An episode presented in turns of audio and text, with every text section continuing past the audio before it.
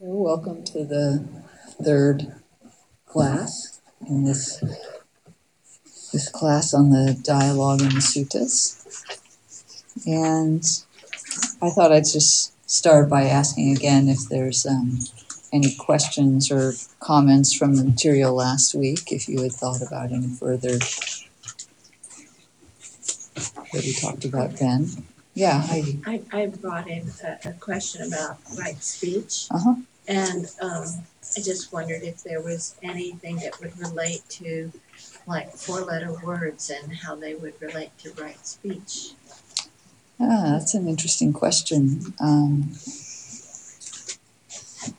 There are some other categories for right speech besides what we talked about last time. There's one teaching that says wise speech or right speech should be, it has the four things that it shouldn't be. It shouldn't be false, it shouldn't be harsh, it shouldn't be divisive, and it shouldn't be pointless. And so it's possible that many swear words or, would fall under harsh speech. But it does depend a little bit how it's delivered. You know, there can be something said very lightly that includes a word like that, and it's okay in a group of friends, for example. So I think that might go in the timeliness, because it depends because it might be unpleasant for somebody to hear. I can say that I had somebody once tell me... I think you need to put the mic closer to your mouth, because it's kind of going in and out. Is it going in and out? Is this a little bit better? You put it down. It's too big for my head. Yeah. That's the issue. That's the basic issue. So I'm doing the best I can. Okay, so let me know if it's getting really annoying again. I did have someone tell me once that they appreciated that I don't use any four-letter words. At least they hadn't heard me use any four-letter words, because they had been listening to another teacher who had been doing that, and they were shocked that anybody who was sitting in the Dharma Seed would ever use a word like that. So there is that attitude out there. Not everybody might think that way, but this person did. So that's something to be aware of, is that there are people out there who think that those words are never acceptable. Yeah, I thought it would kind of come under harsh and abusive, but as you say, it kind of depends on how it's used and timing and situation. Yeah. In our somewhat casual culture, there are times when that's, you know, it's just kind of like a spice word to add in. But I have heard cases where it's, I've heard cases also where it's used pointlessly. Like I heard a guy at a bus stop, and I was just listening to him on his cell phone, and he used a four-letter word in probably every sentence, and it was basically just emphasis. I thought, okay. Sorry, this is cutting in and out. Jill, did you have something? Yeah, I just had something to add to that, because I feel like whether that's helpful for someone is so much based on their culture and perspective. Like, there's been instances where someone has sworn, and it made me feel more comfortable around them because I saw them as like in a position of authority, and that made me feel like I couldn't be myself. And then when they sort of like, I don't know, got more down on my level by using that kind of speech, like it made me more receptive to what they were saying. And I would say that with some of the teachers that I gave. I think that's a really interesting question. That's cool. Yeah, good question.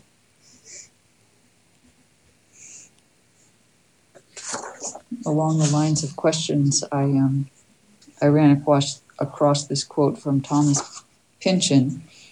If they can get you asking the wrong questions, they don't have to worry about answers. I thought that was pretty good for all you conspiracy theorists out there or whatever. But you know, it's true, though, that we are enticed to ask certain questions by the way... you know, particularly in politics, the way people talk, all the time, they create an issue and tell you, here's the deal. And it's usually involving some question, and they're creating the frame, right? We're talking about the frame of questions being important. And one thing you can ask before you get sucked into answering their question is that the right frame? And most people don't ask that. And often that's known as a straw man argument. Yeah, straw man, or like you're just setting up a basic deception. Yeah. I mean, you try to create it so it's advantageous to you. You set up the question so that you have the answer to that question, and then people say, "Oh, great!" But wasn't Ring Around the Collar something that was created by the laundry industry? Like, it doesn't really exist. Yeah, they show these pictures of it. It solves this problem, and I'm thinking, I don't have that problem. Okay, is that really a problem? Okay. All right. So today's the broad topic of today's teaching is about view, right? About wise view, right view. It's interesting that these suttas start to sound kind of similar, some of them, but the first one, right, was about, second one was about wise speech, and the first one, what was that one about? It was about the Four Noble Truths in the end. Maybe it was also about view. So these are, these topics come around. So I wanted to offer an image and analogy today for thinking about view. And this originally comes from Mingyur Rinpoche, but I've modified it a little bit.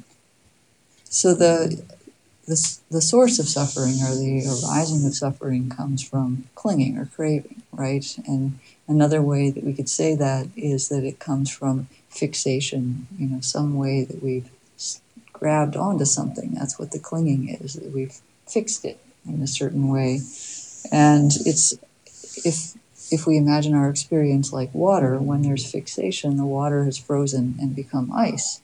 And if it freezes around us, we're completely stuck. You know, we can't move and it's uncomfortable. This might even be an analogy for how it has felt sometimes to you when you know that you're stuck in something but can't quite see the way out, or maybe you observe that somebody else is really, really stuck in a particular way of being or way of thinking. And you just look at them, you just think, wow, you know, but they're enwrapped in something. So this is the image I'm painting. And then the view that we bring to practice is like sunlight, if it's right view.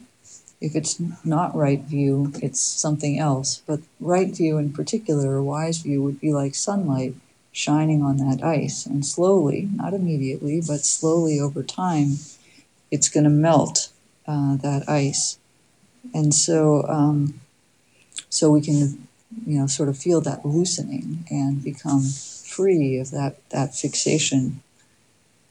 So once the ice is melted, though, then we don't need the sunlight in the same way. It's not playing the same function as it was while it was melting the ice, right? So if I'm kind of extending the analogy, we could say that maybe the sunlight that was melting the ice was also warming up our body and making our body so warm that the ice couldn't form around us again, around that particular issue. So we can swim freely with this warm body. So I think right view is kind of like that, is that it has this effect. If we are using wise view or right view, it's slowly dissolving the fixations that we have. That's kind of one of its functions on the path. And yet, it's warming us up or changing us somehow in the process, such that once those views are completely melted, like all of them, then we don't need it in the same way. It's the view that it has the quality of dissolving reliance on views, as well as dissolving the ice. So we're going to see this in the sutta that we're going to read first. So I'm trying to create this analogy. Sometimes people wonder about this teaching on not holding to fixed views, which is what the first sutta about from Vacchagotta on fire is about. And they say, well, how can you live without views? And you don't live without views. You live without fixed views. It's a difference, right? But we need, and then why is the first step of the path right view? Because if there's not supposed to be any views, why should we have right view? But it's the tool along the way. It's the particular view that will lead to the undoing of view. Other views won't do that. That's the suggestion. As always, we have to test this out for ourselves on the path. So I hope that makes at least some sense. I'm trying to paint this analogy of why you would use views, but then in the end, awaken out of all views. So, shall we look at this one about the fire? It's kind of a funny translation of the title. It sounds like Vacchagotta himself is on fire, but I assure you that he's not, especially given our situation in California right now. So it's supposed to be to Vacchagotta about fire, or on the topic of fire. They do have that other sutta that says you should practice like your hair is on fire. So. Okay. So who would like to start reading this one? Okay, Leanne. I have heard that on one occasion, the Blessed One was staying in Savatthi at Jeta's Grove, an Anathapindika's Monastery. Then the wanderer Vacchagotta went to the Blessed One, and on arrival, exchanged courteous greetings with him. After an exchange of friendly greetings and courtesies, he sat to one side. As he was sitting there, he asked the Blessed One, "How is it, Master Gotama? Does Master Gotama hold the view the cosmos is eternal? Only this is true? Anything else? Anything otherwise is worthless?" Okay, hang on for a second. Does anybody recognize these questions that are asked? Yeah, I seem like they're all the same. They're the same ones that Malankyaputta was asking in the first sutta that we read. But this time the setup is different, a little bit different, right? There Malankyaputta was demanding answers to those questions. And he wanted the answers, and if he didn't get them, he was going to disrobe. Here, Vacchagotta doesn't exactly ask for the answer to the questions. He wants to know if the Buddha is holding that as his view, and that he thinks that is definitely, each one of these is definitely true. So, why don't we just run through the 10 questions to remind us who would like to read the next paragraphs all the way down through the end of the questions. Carol. I'll try. Then does Master Gotama hold the view, the cosmos is not eternal, only this is true, anything otherwise is worthless? No. Then does Master Gotama hold the view, the cosmos is finite, only this is true, anything otherwise is worthless? No. Then does Master Gotama hold the view, the cosmos is infinite, only this is true, anything otherwise is worthless? No. Then does Master Gotama hold the view, the soul and body are the same, only this is true, anything otherwise is worthless? No. Then does Master Gotama hold the view, the soul is one thing and the body another, only this is true, anything otherwise is worthless? No. Then does Master Gotama hold the view, after death a Tathagata exists, only this is true, anything otherwise is worthless? No. Then does Master Gotama hold the view, after death a Tathagata does not exist, only this is true, anything otherwise is worthless? No. Then does Master Gotama hold the view, after death, the Tathagata both exists and does not exist? Only this is true, anything otherwise is worthless? No. Then does Master Gotama hold the view, after death, the Tathagata neither exists nor does not exist? Only this is true, anything otherwise is worthless? No. How is it, Master Gotama? When Master Gotama is asked if he holds the view, the cosmos is eternal, ... after death, a Tathagata neither exists nor does not exist, only this is true, anything otherwise is worthless, he says no, in each case. Seeing what drawback, then, is Master Gotama thus entirely dissociated from each of these 10 positions? Thank you. So he finally says, okay, he's not going to answer any of these. So he asks him, what drawback do you see in holding any of these positions? Because, any spiritual teacher worth his salt would surely have opinions about these things. So what is his response to that? Who would like to read that? Okay, Heidi. Vacha, the position that the cosmos is eternal, is a thicket of views, a wilderness of views, a contortion of views, a writhing of views, a fetter of views. It is accompanied by suffering, distress, despair, and fever, and it does not lead to disenchantment, dispassion, cessation, to calm, direct knowledge, full awakening, unbinding. Okay, and then he says that about each of the other positions also.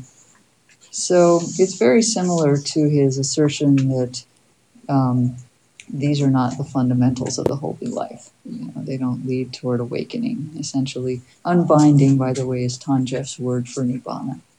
And we'll see that. We'll see later why he chooses that one.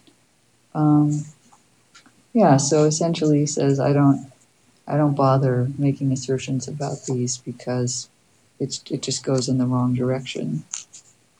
We might be able to see this about these particular views, which might or might not really grab onto us. But consider that at the time, these were considered important questions in Indian philosophy, and it was somewhat startling then that someone who was claiming to be a spiritual teacher and had a whole order of monks would claim that none of these things were actually useful to think about. Oh, by the way, we should also say who Vacchagotta is. So he's not a monk. He's called the wanderer Vacchagotta. And so that means that he's not part of society. He has joined this group of people that live outside of formal Indian society. This was a phenomenon at the time, is that you could live a regular city life or a farming life, or there were these groups of people that just couldn't deal with that in some way, decided not to participate, and they became wandering ascetics. And there was a tradition that wisdom was actually respected there. I say that directly. It's not so respected in our culture. And that people who did that were somehow, even though they weren't quite...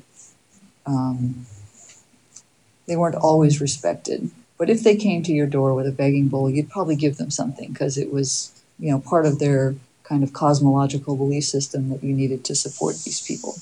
And so there were, outside of society, there were a lot of teachers, actually, who gathered students around them and a few people who did this independently. And looking at all the options for how to live, that's how the Buddha decided to live after his awakening, is that he didn't rejoin society. He became one of these wandering teachers. And so in a way, these other people are competition to him in a certain way. And I don't know who Vacchagotta's teacher is. He's not a Jain, or and he's not one of the Brahmins, of the people who live in society. But I don't think we find out who his teacher is or if he's independent. But he comes to the Buddha several times with these kind of speculative questions. He was a little bit like Malankyaputta in enjoying these kinds of philosophical things. And so it was kind of startling that the Buddha wouldn't even engage with him on them. That was the normal way that you would connect, actually, with another spiritual person outside of society. Are there any questions up to this point or comments? Yes. You know, I recently saw a movie last week about, it was a review of a look at the different levels of Buddhism over the centuries. And it talked about how it spanned almost like many different phases where it blended with the indigenous stuff, like when it was in India, it became more Tibetan, more devotional in nature, and it was the Zen aspect of it. But I was just wondering if do you think that's just the nature of Buddhism, that will always have like many different paths and within its own system? I think it's one of the more adaptable religions. Could you repeat the question? Oh, the question is, the question is that he recently saw something about the different kinds of Buddhism over the centuries, and it seems to have the quality of can let me know if I'm getting this correct, seems to have the quality of taking on some aspects of the culture that it joined, such as when it went into Tibet, it became more devotional, more like the Bon religion that they had there. When it went into Japan, it turned into Zen, which has that a very Japanese spare character to it. I'm adding a little bit there over what he said. But so he's asking kind of what I think about this phenomenon. Is that what you're asking? Yeah. It's a good question. I started to say I think Buddhism is one of the fairly adaptable religions. Maybe all the ones that have survived are adaptable. I don't know. But it does have this ability to assimilate into cultures in the sense that it's not an orthodoxy. It's called an orthopraxy. And so you have practices that are... that do certain things to the mind, that transform the body and mind toward awakening. And that's what's considered core and fundamental to Buddhism, is that you have this particular method to doing it. But a method can look a lot of different ways. It doesn't have an orthodoxy so much where you have to believe certain things. And so that means it doesn't disrupt cultural beliefs particularly, although it does, it's not going to take on scientific materialism. That doesn't work within the system. So we're learning how to do that in the West. So, yeah, I think it does end up looking quite different in different places. But to be called Buddhism, I think it has to be moving toward a particular transformation of the mind to be able to let go of clinging, to let go of view. Does that address your question somewhat? Okay. Yeah. Yeah. You said that he didn't really engage in Vacchagotta, but he did answer, as opposed to the other one that we're going to do. Oh, that's true. He did say no. He did answer. That's true. He said no. Yep. So the conditions were somehow... Well, he asked a question about the Buddha. He said, do you hold this view? And he said no. Yeah. And that's a good thing, actually, to answer, because if he doesn't answer that... Vacchagotta might go away thinking the Buddha does hold that view and just refuse to tell him or something. So it was very clear that he doesn't. Yeah. Yeah. And I think it's interesting that he calls him Vacha. Yeah. Yeah. Kind of like a nickname. Like, it sounds like he's familiar with it. Yeah, I think like it's not the first time he's been in the grove. Probably not. I don't know what order all the suttas happened, but there are several suttas about Vacchagotta. So you get the feeling he was a prominent character. Yeah. You have something? Yeah, I was thinking, so the final answer was because this is not conducive to full awakening. So maybe as a teacher, that's a right answer or view, because otherwise we can cling to whatever he said. But as practitioners, if we limit ourselves to any philosophical discussion, which is what this guy was looking for, what is there else to talk about? Maybe we need to just sit, I don't know.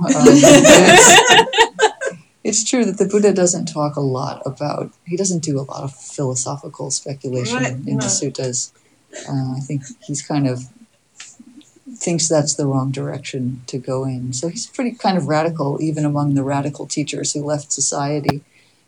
He does like to talk about the Dharma. If you ask him, how can I let go of the five aggregates? He's got a lot to say about that. But yeah, I think he's very mindful of his speech being useful and beneficial and not pointless. And yeah, I mean that's I kind of bring it up to this day and age. It's, I don't know, for our own group and discussions, it's like not much. Well, sometimes he engages. Like with Prince Abaya, he had a conversation with him, and he, he made the analogy about the thing stuck in the throat. And so he does talk with people at their own level sometimes, just not so much in this particular sutta. Heidi, did you have... Well, I think all of these questions, they're really unanswerable. They're theoretical in the worst possible way that you can just matter on and on about them. Yeah. But there's no way that you can really come to an answer. It's all kind of, do you suppose? And so they're completely a waste of time to even think about.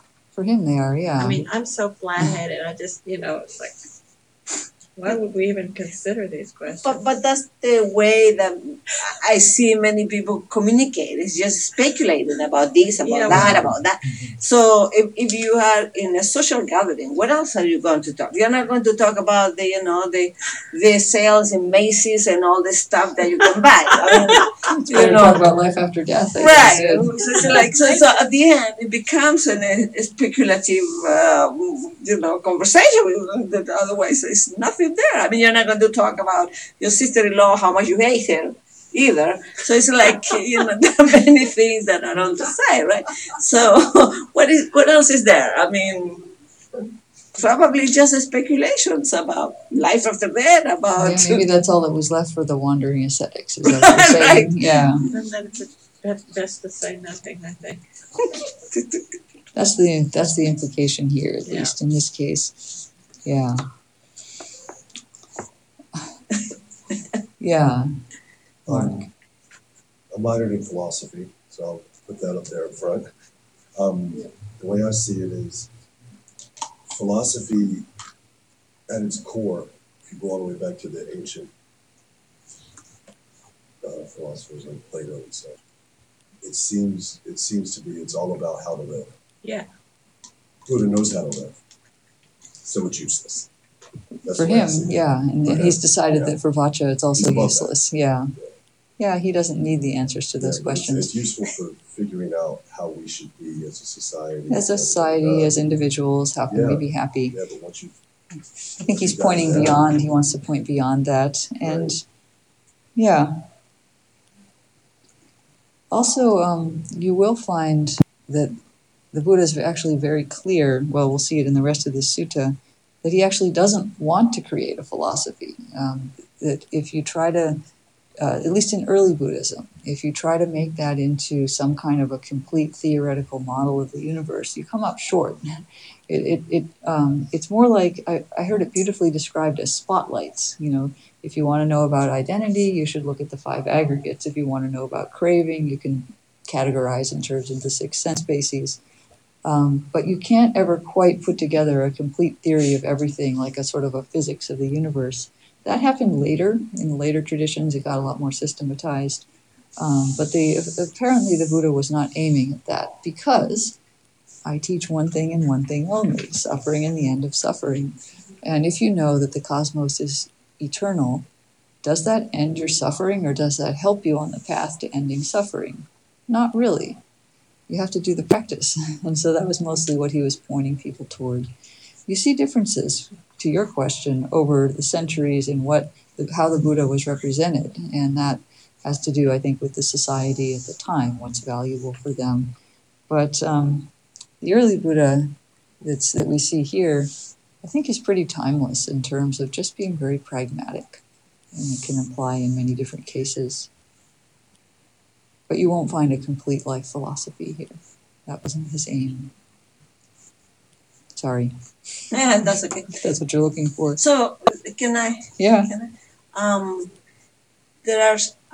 I have seen that there are several beliefs in Buddhism itself. About karma, about life after death, and the reincarnation, and all of that. That didn't come from the Buddha then. I mean, did it? Or we came afterwards? Or? Karma was an idea already present at the time, as was rebirth, although not everybody believed in it. Sometimes people assume, everybody at that time believed in it, so he just picked it up. Not true, actually. There were discussions at the time about whether rebirth is true or not. The view of karma and rebirth is part of wise view, so he did incorporate it in. It's part of what's called mundane wise view that will lead to a better life.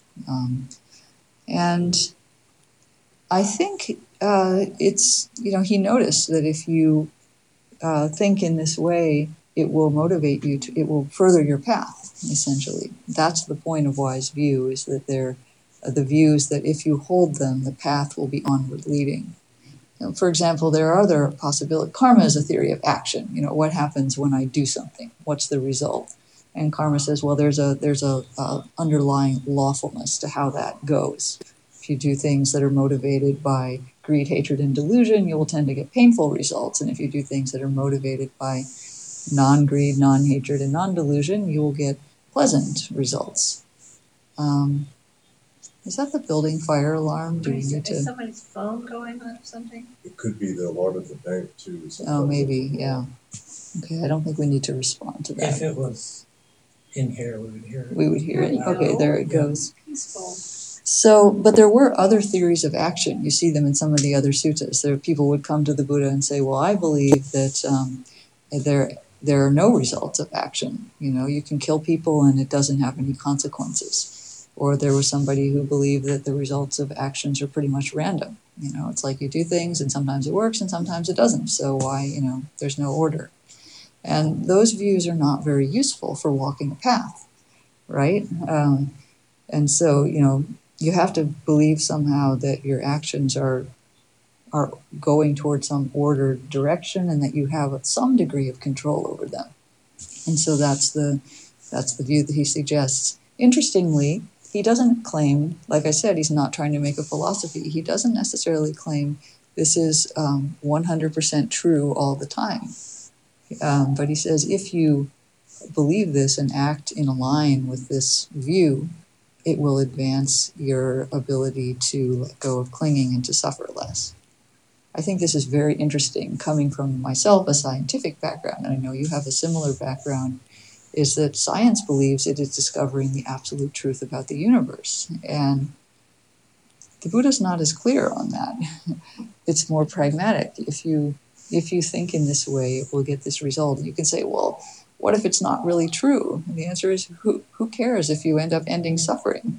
It's a pretty stark thing to consider in our scientific materialist culture about that. I'll let you play with that on your own, to what degree that sits for you.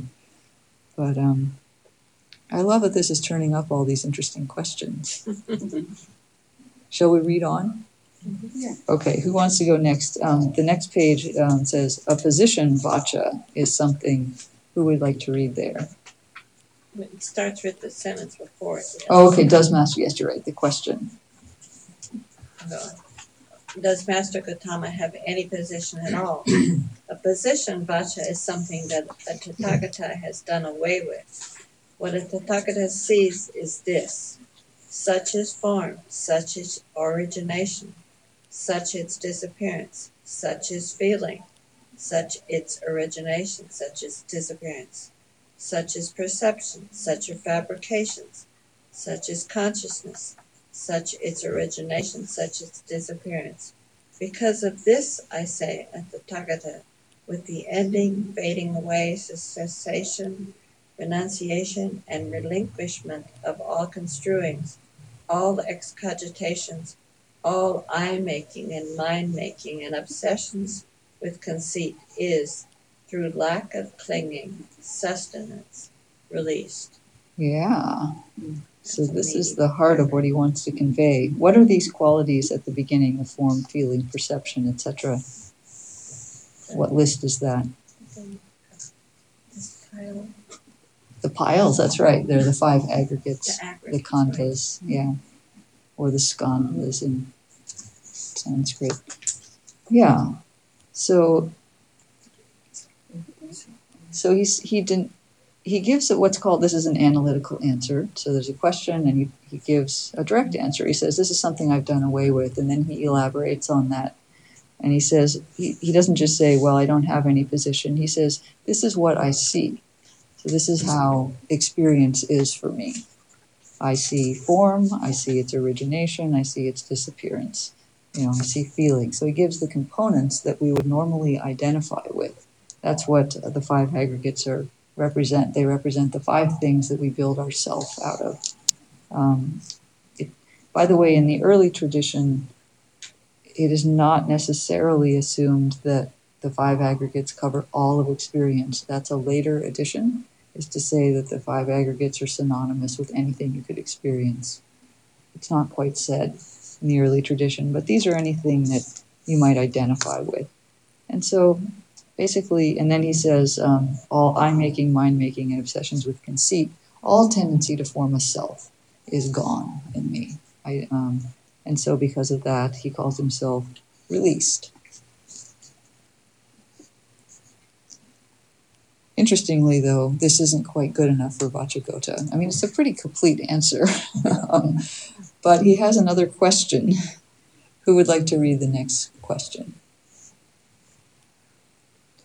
Jill? Yeah, I just need to find it. But what is the first part of the sentence again? But Master Gotama, the monk whose mind... Oh, God. But Master Gotama, the monk whose mind is thus released, where does he reappear? Reappear, Vacha, doesn't apply. In that case, Master Gotama, he does not reappear.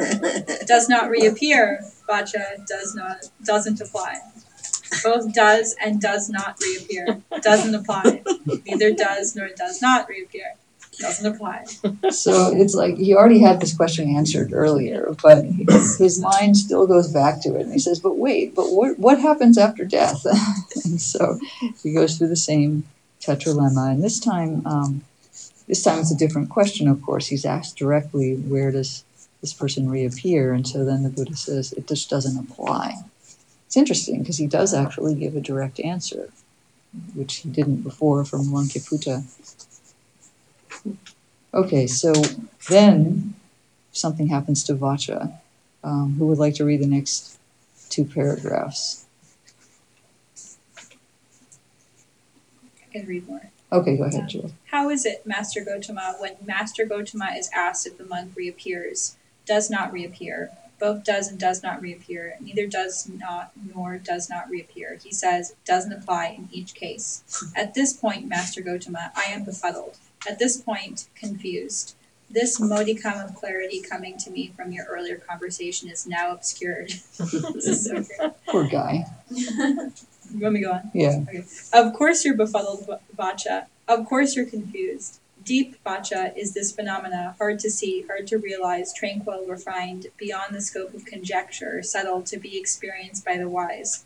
For those with other views, other practices, other satisfactions, other aims, other teachers, it is difficult to know.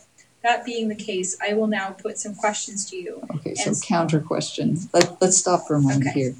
So Vacha gets confused by this, and so the Buddha very compassionately says, well, of course you're confused. And in this long list of things he says about deep, hard to see, etc., those are descriptions of the Dhamma. This particular list appears in other suttas also. It's one of those boilerplate items. And notice that one of the qualities is beyond the scope of conjecture. So he's trying, this is again pointing toward this thing that the Dhamma is something that doesn't actually have really words or concepts that you can really quite convey, but the Buddha has to do this somehow as a teacher. This is his challenge, is to meet us befuddled beings who are lost in our worlds of concepts and somehow say things in a way that leads us out of that thicket of views, wilderness of views, fetter of views, etc., whatever he said earlier. So, and then he takes one little stab and says, people who have other practices aren't going to be able to get this. But he doesn't just sort of leave him hanging there. He says, okay, I get that you're confused. So he's going to give him an analogy now. So who would like to read that part? Inani. Answer as you see fit. What do you think, Vacha? If a fire were burning in front of you, would you know that? Well, would you know that this fire is burning in front of me? Yes. And suppose someone were to ask you, Vacha, this fire burning in front of you, dependent on what is it burning? Thus asked, how would you reply? I would reply, this fire burning in front of me is burning dependent on grass and timber as its sustenance. If the fire burning in front of you were to go out, would you know that this fire burning in front of me has gone out? Yes. And suppose someone were to ask you, this fire that has gone out in front of you, in which direction from here has it gone? East, west, north, or south? Thus asked, how would you reply? That doesn't apply at Master Gotama. Any fire burning dependent on the sustenance of grass and timber, being unnourished, from having consumed that sustenance and not being offered any other, is classified simply as out. So he makes it very clear, right, for anybody can understand about the fire. And I just want to point to these words that are being used. Thank you, that was nicely read.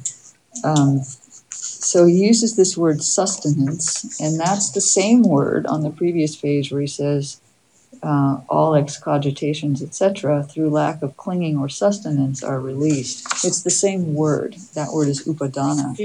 Fuel. And so I think we touched on this briefly last time, is that the Indian physics says that that fire burns because it's clinging to the fuel. And you can kind of see that, the way fire has those kind of fingers coming up out of the wood. So they imagined that the fire was grabbing the wood, actually, or the grass, or whatever it was. And that's the sustenance. It was kind of feeding on that. And then it would eventually turn it into ashes. And if there's no more food, you know, the fire is gone. And this out is the same word. It's actually, I may not get the conjugation quite correct, but the word is something like nibbuti. Sounds like nibbana. It's the same. So a mind has gone out, or the fire has gone out. So, but he gets Vacchagotta to understand this, what he means by doesn't apply, by using this analogy. So he realizes, oh, you're right, you wouldn't really say that a fire goes in some direction. And so his questions are the same. What happens after death? Where does he reappear? Where does he go? And the Buddha says it just doesn't apply. It's just out. So this, you know, we can't necessarily understand this, but at least it sorts of kind of point toward an image that we can at least hold in our minds. Okay. So then it goes through, well, we should read the next paragraph so we get the images of the stump and so forth. But just read the one about form. Who would like to do that one? Fativa.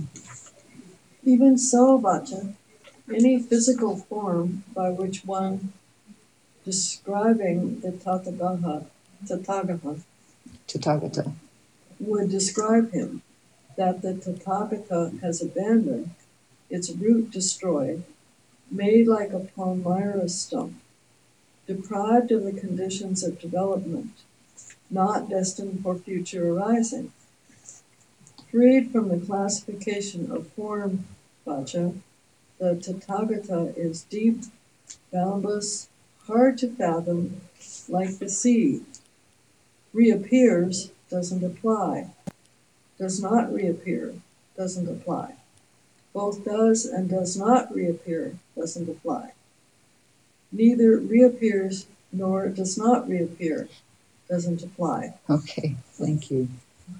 Yeah, so this first line, any physical form by which one describing the Tathagata would describe him, that has been abandoned. So this sounds like the last line of the Upasiva's questions, where it said all pathways of speech have been uprooted. You know, you can't talk about this.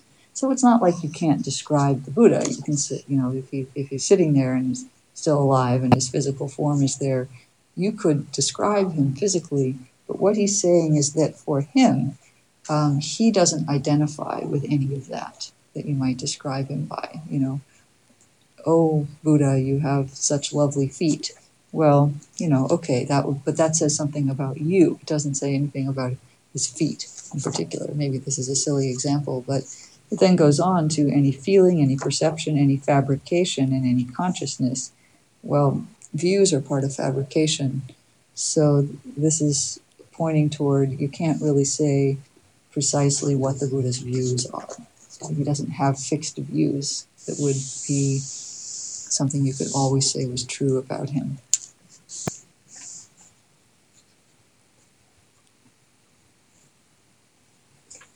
Are there questions or comments at this point?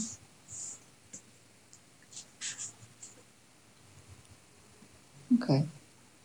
So then we have two paragraphs of praise. Vacchagotta likes this answer. He is satisfied at this point. Would anyone like to read those two paragraphs through, just so we hear them? Kurt, would you like to read those? When this was said, the wanderer Vacchagotta said to the Blessed One, Master Gotama, it is as if there were a great solitary not far from a village or town. From inconstancy, its branches and leaves would wear away, its bark would wear away, its sapwood would wear away, so that on a later occasion, divested of branches, leaves, bark, and sapwood, it would stand as pure heartwood. In the same way, Master Gotama's words are divested of branches, leaves, bark, and sapwood, and stand as pure heartwood. Magnificent Master Gotama, magnificent, just as if he were to place upright what was overturned, to reveal what was hidden, to show the way to one who was lost, or were to carry a lamp into the dark, so that those whose eyes could see forms. In the same way has Master Gotama, through many lines of reasoning, made the Dhamma clear. Go to Master Gotama for refuge, to the Dhamma and to the Sangha of monks. May Master Gotama remember me as a lay follower who has gone to him for refuge, from this day forward for life. Yeah. Amen. Amen, exactly. Yeah, so this is the same thing that Prince Abaya said, right? It's this spontaneous expression of refuge that he doesn't really invite, but it seems to be produced from people. So the theme, one theme I want to point us to in all these cases where people have come to talk to the Buddha is that he doesn't let himself get pinned down. You know, Malankyaputta couldn't pin him down on answering these questions. Vacchagotta couldn't. All he got was doesn't apply, or no, I don't hold that position. Prince Abaya couldn't get him to take a side on the two-horned dilemma that was supposed to trap him. This is common, and this is because he's very careful about fixed views. You know, those are not the quality. And it's not that he has to be careful. He doesn't have fixed views. And so he demonstrates that through the way he talks to people.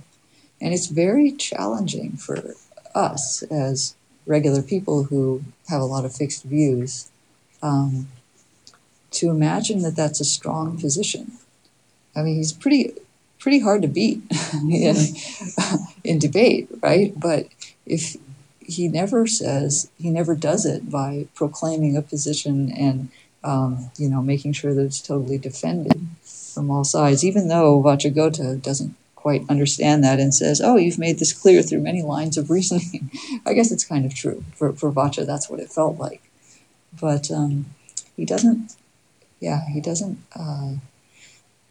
have a fixed position, and yet he is very strong. I'm going to read a quote about that later, because it's another thing that I think we can kind of chew on for a while in our practice is, how can it be strong to let go? How can it be strong not to cling? Why is that the position that is completely secure?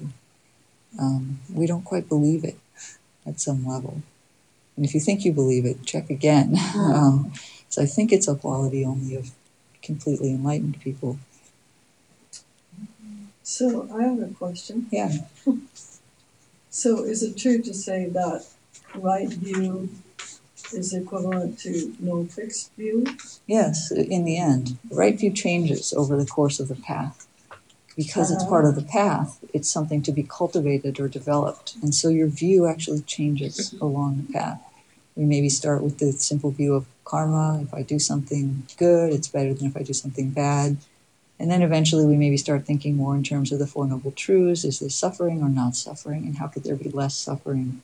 And then if we really pursue what is the least amount of suffering I could have all the way to the end, you'll have to let go of you completely, because at some point, even holding on to the idea of the Four Noble Truths will be that one last thing that's holding you to some position. And so you have to let that go too, and that would be freedom. And then you can pick up and put down views just fine. You're no longer attached to them, right? But it's a process to get there. I appreciate that view that it's a process. Yeah. That helps a lot. Yeah, it's there. There isn't one right view. It's something that evolves. Our view gets more and more refined, more and more right over time. And the final right view is to have no fixed views, essentially. Okay. If that makes sense. The best I can put words on it. Yeah.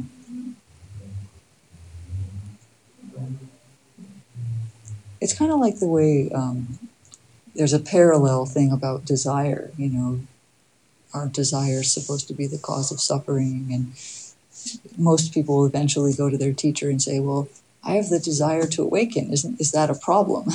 And I asked this to my teacher once. I think I've told this story before. And he said to me, oh, Kim, you can have that desire until it's the last one. And it's a more useful, helpful desire. It's a good desire. It's a useful one. Some of the others, it's an onward-leading one. Yeah. So that's another thing we check, is this onward leading? That's what he says. These views don't lead to dispassion, to awakening, to blah, blah, blah. So we can also check if it seems like the path is advancing through some view that we have. It's okay to have views. You just have to refine them and change them over time until we're ready to let go of them. Mm-hmm. All right, we do have one more sutta, and then we'll have some wrap-up. This is a short one. Who would like to start on this one? This is also about Vacchagotta, even though it's called the Ananda Sutta. Okay, Brad, yeah. Then the wanderer Vacchagotta approached the Blessed One and said to him, "How is it now, Master Gotama? Is there a self?" When this was said, the Blessed One was silent. Then, Master Gotama, is there no self? A second time, the Blessed One was silent. Then the wanderer Vacchagotta rose from his seat and departed. Nothing there, like you said, Carlotta. So much for cocktail party conversation. Yeah, right. You can go on, Brad. Then, not long after the wanderer Vacchagotta had left, the Venerable Ananda said to the Blessed One, where's that? Ananda. Because it is Ananda, actually. Yeah. Ananda said to the Blessed One, "Why is it, Venerable Sir, that when the Blessed One was questioned by the wanderer Vacchagotta, he did not answer? If, Ananda, when I was asked by the wanderer Vacchagotta, is there a self, I had answered, there is a self, this would have been siding with those ascetics and Brahmins who are eternalists. And if, when I was asked by him, is there no self, I had answered, there is no self, this would have been siding with those ascetics and Brahmins who were annihilationists. Right, okay, so we'll pause there for a moment. So this is interesting, right? This is our first opportunity to see the fourth category of questions. Remember, they're the ones that get a categorical answer, an analytical answer, a counter question, or just to be set aside. So this one is to be set aside. He just doesn't answer. And you can imagine that's kind of surprising. I mean, usually he at least got something. But so he doesn't answer at all, and so he leaves. And so then Ananda, who's standing there, is like, what? You know, why didn't you say anything? And so the Buddha distinguishes between these two views that he didn't want to seem to be siding with. And so the eternalists, or the eternalist view, is the view of an enduring self or soul, that there is some essence there. And whether or not you think it's reborn or goes to heaven or whatever, I don't know all the views in Indian culture at that time, but it was the idea that there is something permanent about a person. And so if he says, is there a self? And the Buddha responds to that and says that there is, then Vacchagotta would say, great, I want to find my true self, and, you know, where is it? And, you know, so that he would have given the wrong impression. But, so Vacchagotta says, well, then there must be no self. And he doesn't answer that either. And that's because if he were to assert there is no self, then he's claiming that that would put him with the annihilationists. And those are people who are basically like Western materialists, who believe that when the body dies, that's the end of everything. And, you know, there's no continuation of anything after that. It's just gone. And the Buddha doesn't believe that either. Or he doesn't assert that view. I should be careful. He doesn't assert that view either. And so he's worried that if he responds to there is no self, that's what it will look like. So this is interesting, right? Because we often hear, that's why this teaching of anatta is not self. It's not no self. That distinguish or non-self, I've also heard. And that distinguishment is so that it counters the view that there is a self, atta, so it's anatta, but it doesn't say that there's no self, na-atta. So it doesn't go that far. It just says that whatever you might identify, specifically the five aggregates, form, feeling, perception, formations, and consciousness, none of those qualifies as yourself. But that doesn't mean that there's nothing here. The five aggregates are here. You have an experience happening, but it's not related to a permanent self. So it's a little more subtle than just saying yes or no. But the Buddha doesn't see a way out of that when he's asked point blank, and so he just decides it's better not to say anything at all. So then he goes on and he clarifies a little bit. Let's just finish this off and then we'll talk a little bit more. Who would like to read the last section there? Either Kai or Helen, how about one of you? Oh, sure. If Ananda, when I was asked by the wanderer, Vacchagotta, is there a self? I had answered, there is a self. Would this have been consistent on my part with the arousal of the knowledge that all phenomena are non-self? No, venerable sir. And if, when I was asked by him, is there no self? I had answered, there is no self. The wanderer Vacchagotta, already confused, would have fallen into even greater confusion, thinking, it seems that the self I formerly had does not exist now. Poor Vacchagotta is always very confused by the Buddha, and because he's so confused about his views. But, you know, I'll say that there is a happy ending for him. There's another sutta where he decides to ordain, and he does become an arahant. So, yes, of course he does. Exactly. That's how it always ends for people, usually. The Buddha had a good publicist, I think. Yeah. But it does work out for Vacchagotta eventually. But he, you know, he gives a further reason for why he didn't answer these things, besides that he just didn't want to appear, he didn't want to just look bad in a certain way. He says there actually is a deeper reason, which is that, you know, he can't agree that there's a self because he's had the deep insight that all phenomena are non-self. That's why he teaches anatta. And so he could never say that there's a self. Is there no self? Well, that might be closer to the truth, but it doesn't work well because people who believe in a self, it's very disturbing for them to have somebody assert there is no self. You just try this in a Western Dharma center, you know, where we tend to have this, in Western culture, we believe in ourselves just like they did in India, just a second. So he also had some compassion that he thought this would not go over well. It would not be the right thing for Vacha to hear. It would not be timely, essentially. So Stas, did you have a question? Or comment? So if that reasoning was given to Vacchagotta, that wouldn't be beneficial? Oh, that I don't want to confuse you? Or the exacts. I see. I don't know.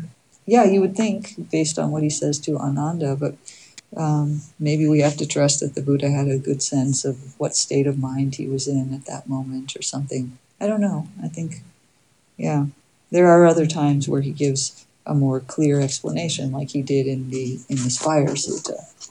So I'm not sure what was up with him that day. different setting. Just thinking that in a teacher role, sometimes you might tell somebody something very different than you would tell a colleague. Or Ananda was a monk. He was his attendant. You know, he was already a stream enterer probably at that point, so he would understand better. Yeah.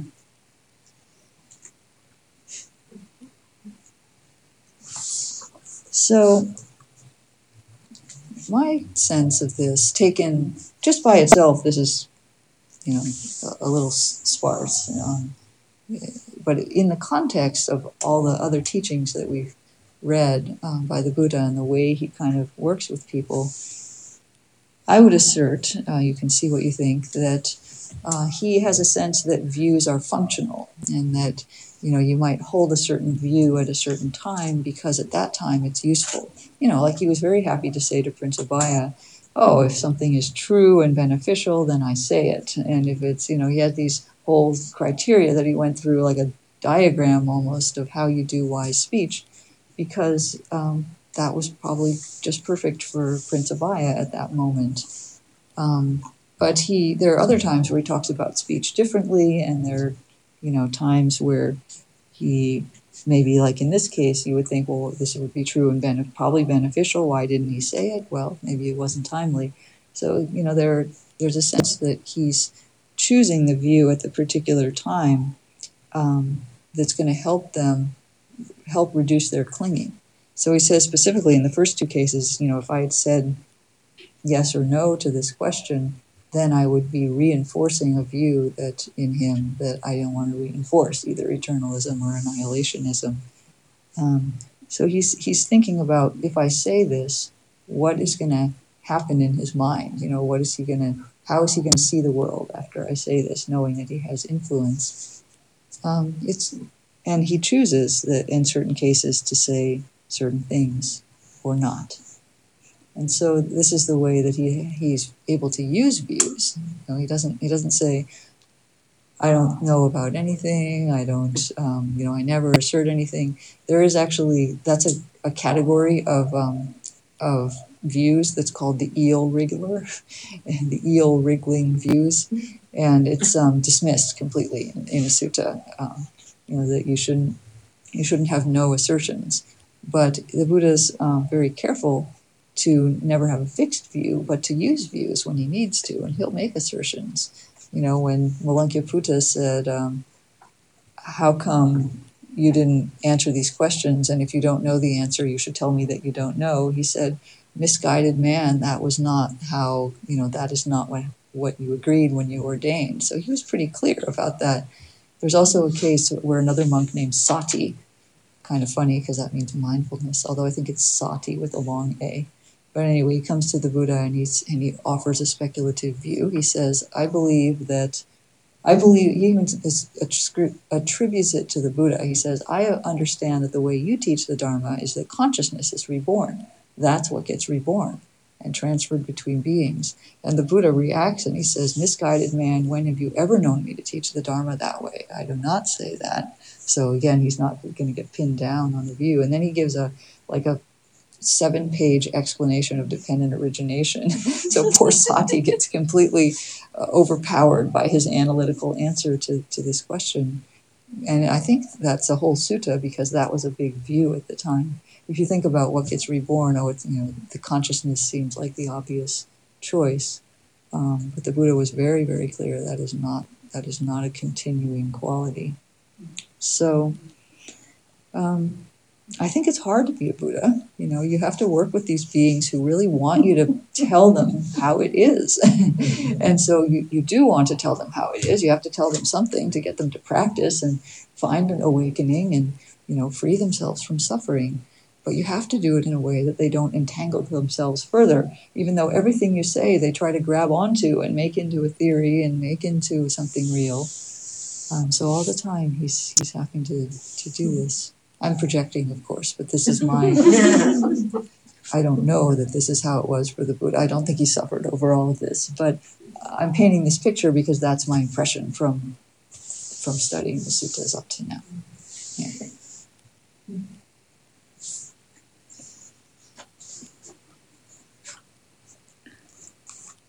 I did want to return briefly to this point about it being a strong position not to have a fixed view, and how hard that is for us. This is commented on in this book called The Magic of the Mind, which is by a Sri Lankan monk named Ñāṇananda, who is fairly recent. He died earlier this year, actually. So this is a book that he wrote.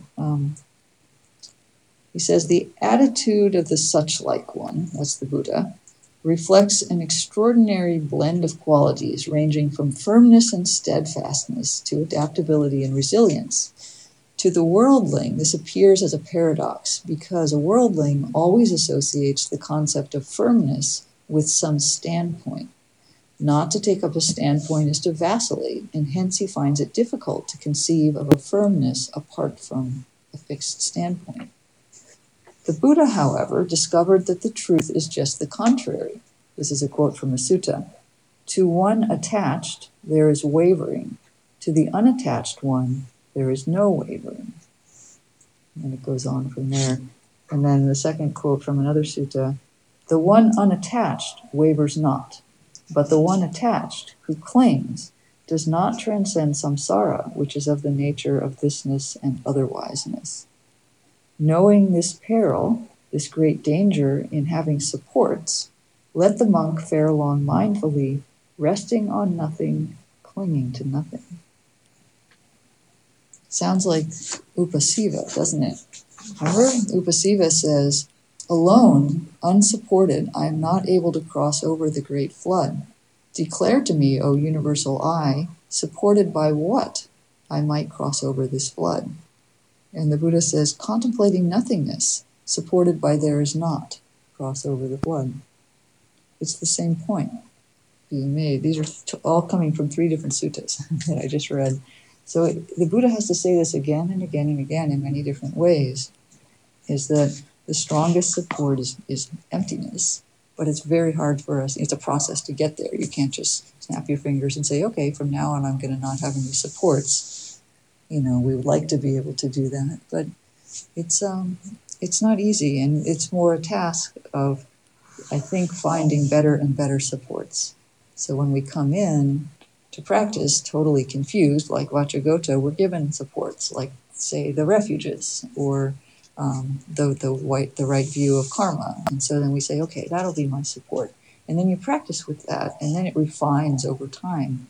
And you maybe don't need to rely on that as such a fixed view. You say, oh, actually, you know, there's these subtleties to it, or these nuances, and this part is grosser and this part is finer, and you start to see distinctions, and then you live more in the refined part, and it goes on from there. Yeah. I think, I'm just thinking that it seems like it's a very human tendency that the saying, I think, therefore I am. We think, we have theories, we have ideas, because that makes our ego feel more secure, solid, and we feel like, therefore I am, because I have these ideas. And that's what it seems, it's just so natural that we just grab onto ideas and theories and speculation. We're very conceptual, yeah. I mean, we start out. It makes us feel powerful or smart or secure. Actually, it's the fear. The fear in the end of, you know, we need something, we want something to support us, and so the Buddha says it's okay. You know, you start here and then you'll go from there. He doesn't ever just say throw everything out from the very beginning. That wouldn't really be skillful for us. But you're right. You know, we do always, it's interesting to watch the mind, always wanting to hold on to something. Joseph Goldstein, who's a teacher, who's been teacher for 40 or 45 years, says that he has had the insight, now I've got it, about 10,000 times. And I'm starting to understand that, having had it about, 50 times myself. But, you know, it's like and it's okay. I mean, it's okay along the way. It's like you get some new insight. You're like, oh, I see. And then, you practice, and you should move into that and take it on and practice with that. And then, a couple of months or a couple of years later, you'll say, oh, that wasn't it. It's actually and this is how it is. But, there is also something, even though it's all these speculative views and theories that we sit here and talk about the Dharma, it's all good if we're, if we're aiming for freedom and awakening. It's okay to exchange ideas with others. We will, hopefully, that will be onward leading for us. Well, that really speaks to the fact of it being the process. Mm-hmm.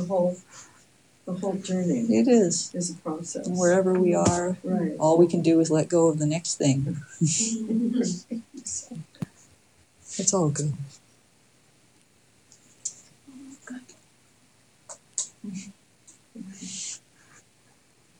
Other points, questions,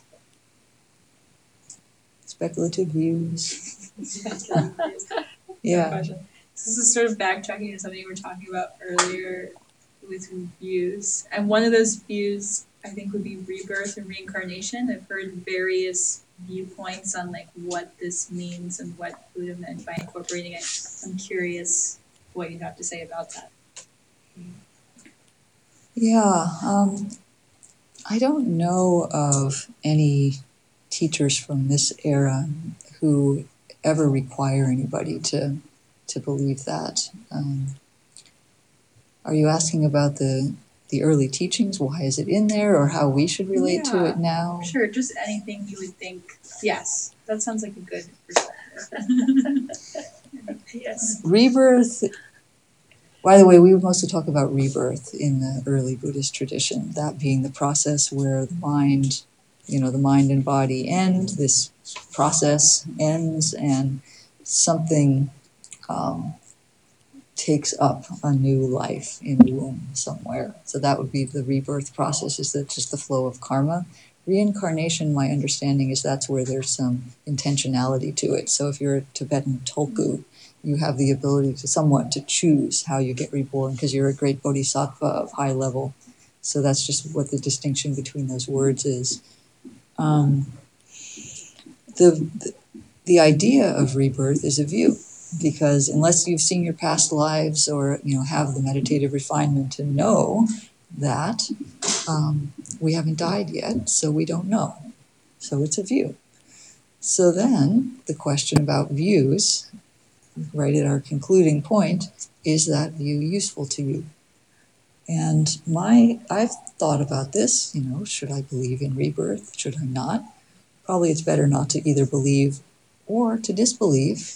Disbelief is also a belief. If you assert there is no rebirth, that's a pretty strong view, like asserting that there is. How do you know? So I've found, when I've kind of refined it in my mind, that there are ways in which siding or taking on the view of rebirth could be onward leading, or it could be not. And also taking on the view there isn't rebirth could be onward leading or not. So you have to see what the proclivities of your mind are. So for example, if you take on the view that there is rebirth, that can be a huge spur to practice, because this is never going to end.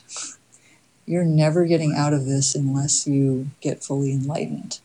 It doesn't end at death. Everything that you didn't do is going to go on, and some other being is going to inherit all of that, and the work is just going to go on and on and on. So this can be, if you have any compassion, you suddenly say, oh my gosh, I've got to wake up. This round is endless. I'm tired. Or you could take on the view of rebirth at the sense of, there's a lot of time, It's pretty good right now. Maybe it's good enough, I'll get to that one next lifetime, I'll ordain next lifetime. So, or you could take on, one reason that the Buddha was actually somewhat of a proponent of taking on the view of rebirth is that if you really believe that this is it, and if you're an annihilationist and you think it's all going to end at death, you don't have as strong a motivation to work hard on the path. If your life's pretty good, all right, if I can just hang on to it until death, that'll be good enough. Also, if you can get away with something until death, you won't ever feel the consequences of it. And so it has a little bit of degrading of the ethical uprightness if you believe in annihilationism. And I think we see that in our culture to some degree. a sense of, you know, if you can get away with it, what the heck, you know? He who dies with the most toys wins or something. So, you know, I don't know what this is, but, or it could be that if you think this is your only life, then you should practice like your hair's on fire. This is your chance. You know, you're not going to, if you want to know that what it's like not to have any suffering, wouldn't that be great? You've only got this one chance. You better do it. So take your pick among all of those, right? Which view is going to be supportive for being onward leading on the path, and what is your real aim?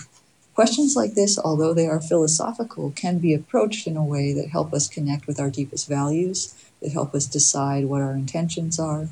So even though the Buddha was very clear about not answering any of these questions, there are ways in which for us less enlightened people, taking them on with the spirit of how it can help our practice could be useful to us. So I encourage thinking about those things in terms of how they might be helpful to you or to other beings that you have compassion for. Does that help, Jill? Oh, yeah. Yeah. That's great. Okay. Thanks. Let's have more of these classes. Yeah. This is fun, isn't it? This turned out to be a fun one. Yeah. Yeah. Yeah, I will find pretty hard to do this on my own. To try to understand this, like. Yeah, and we haven't totally understood them, right? We've just talked through them. Who knows? I'm sure there's much more to be gotten out of these teachings. I've certainly found over the years that they keep revealing more and more. This is one reason I love sutta study, and I love infecting other people with the interest in it, because if you come back and read these another year from now, you might see something else, and it might interact with your practice differently.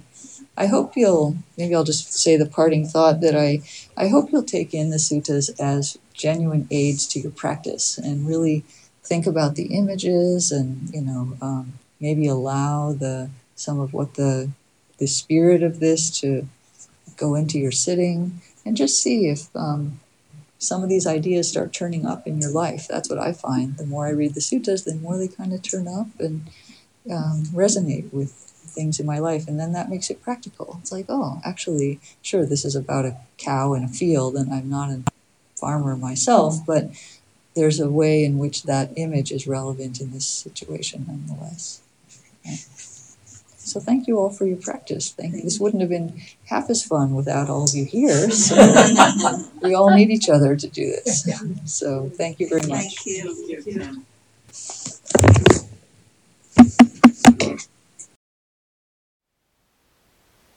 Thank you for listening.